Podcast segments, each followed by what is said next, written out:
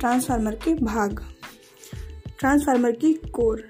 Transformer में core बीच में होती है। यह लैमिनेटेड स्टील प्लेट्स की बनी होती है, जो पट्टी टाइप्स की होती है। इन सभी पत्तियों के बीच मिनिमम एयर गैप होता है। ये भंवर धाराओं को कम करती है। कोर के चारों ओर वाइंडिंग लिपटी होती है।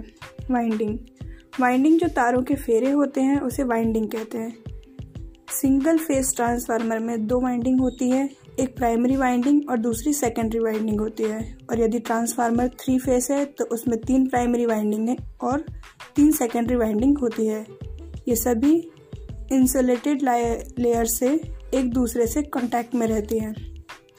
ट्रांसफार्मर का conservator tank conservator tank high power transformer में यूज़ होते हैं। ये छोटे होते हैं, आपने ज़रूर देखे होंगे। ये कंजर्वेटर टैंक ट्रांसफार्मर में ऊपर की ओर होते हैं। इनमें गर्म ट्रांसफार्मर ऑयल ठंडा होकर वापस आ जाता है।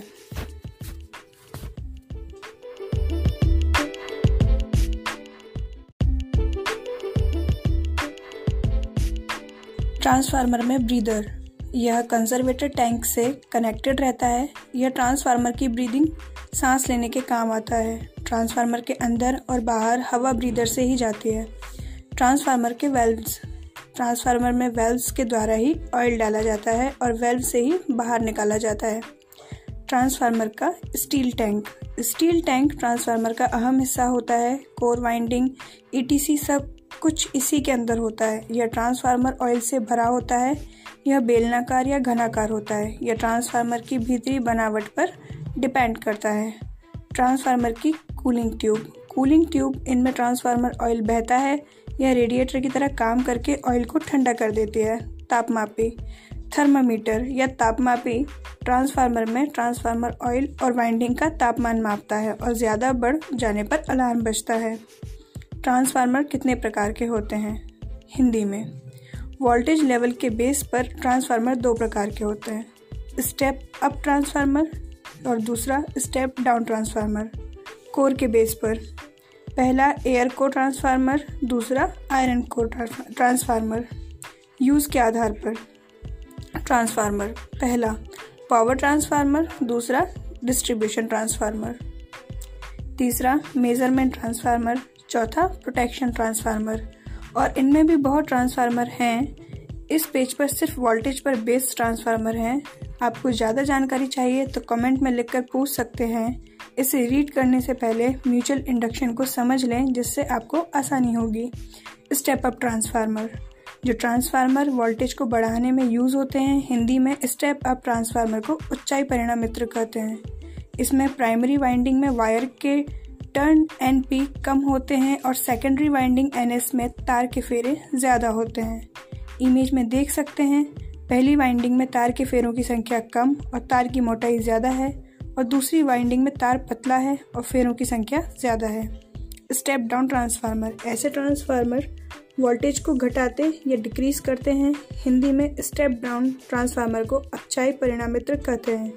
इसकी प्राइमरी वाइंडिंग में वायर पतला और वायर के फेरे ज़्यादा होते हैं। और सेकेंडरी वाइंडिंग में वायर के फेरों की संख्या कम होती है। ट्रांसफार्मर इलेक्ट्रिक करंट की प्रबलता चेंज करते हैं और वोल्टेज भी, तभी तो पावर यानी कि शक्ति चेंज नहीं होती। P equal to V into I जब जैसा कि मैंने बताया, ट्रांसफार्मर वोल्टेज चेंज करता है और इसी में काम आता है, और यह भी कि पावर चेंज नहीं होते, ऊपर फॉर्मूला है पावर का, जहाँ V इक्वल टू वोल्टेज और I इक्वल टू करंट। जब कोई ट्रांसफार्मर वोल्टेज इंक्रीज करता है तो धारा कम हो जाती है, जिससे पी चेंज नहीं होती और इसी प्रकार वी कम होने पर करंट ज़्यादा हो जाता है, जिससे पावर चेंज नहीं होती। ट्रांसफार्मर की दक्षता क्या है? ट्रांसफार्मर की दक्षता क्या है? ट्रांसफार्मर की सेकेंडरी कॉइल को प्राप्त ऊर्जा और प्राइमरी कॉइल को दी ऊर्जा के अनुपात को ट्रांसफार्मर की दक्षता कहते हैं। यह अनुपात सौ होना चाहिए। एक आइडियल ट्रांसफार्मर के लिए, पर ऐसा नहीं होता। ट्रांसफार्मर की दक्षता पैंसठ से नब्बे के बीच होती है और होने वाली ट्रांसफार्मर की हानियाँ होती हैं, जो नेक्स्ट आप रीड करोगे। ट्रांसफार्मर में ऊर्जा का लॉस ट्रांसफार्मर में होने वाली ऊर्जा का लॉस या हानि पहला है कॉपर लॉस ट्रांसफार्मर में उपयोग होने वाली कॉइल्स कॉपर की होती हैं। करंट फ्लो होने से ये गर्म होती हैं। यहाँ पर ऊर्जा का लॉस ऊष्मा के रूप में हो जाता है। ऐसे ही आयरन लॉस शैथिल्य हानि मैग्नेटिक फ्लक्स लीकेज होता है और ये सब ट्रांसफार्मर ट्रांसफार्मर के उपयोग। अभी हमारे लिए बिना इलेक्ट्रिक एनर्जी के रहना हम सोच भी नहीं सकते। हर जगह, हर काम में इलेक्ट्रिक करंट का यूज़ होता है। ट्रांसफार्मर क्या क्या काम करता है और इसके अनुप्रयोग क्या हैं? पहला, हमारे दैनिक जीवन में रेफ्रिजरेटर रेडियो टेलीफोन और टीवी में ट्रांसफार्मर का उपयोग होता है। दूसरा, कारखानों में होने वाली वेल्डिंग और विभिन्न प्रकार की फर्म्स में ट्रांसफार्मर का उपयोग होता है। तीसरा, जहाँ इलेक्ट्रिक पावर बनती है, वहाँ से हमारे घरों में ट्रांसफार्मर से करंट की प्रबलता कम करके भेजी जाती है। चौथा डिस्ट्रीब्यूशन ट्रांसफार्मर का उपयोग करंट डिस्ट्रीब्यूट करने में होता है। ट्रांसफार्मर से जुड़े प्रश्नों के उत्तर. ट्रांसफार्मर का क्रोड, पटलित भंवर धाराओं को कम करने के लिए होता है। दूसरा, यह अन्य अन्य प्रेरणा के सिद्धांत पर कार्य करता है।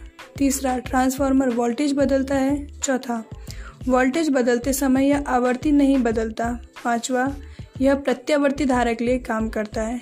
छठवा उच्चाई ट्रांसफार्मर वोल्टेज को बढ़ा देता है। सातवां, अपचाई ट्रांसफार्मर वोल्टेज को घटा देता है। आठवां, आदर्श ट्रांसफार्मर की दक्षता 100 परसेंट होती है। नवा, इन्हें दिष्ट धारा में उपयोग नहीं किए जा सकते। दसवा, इनमें कोई हिला डुला हुआ भाग नहीं होता है।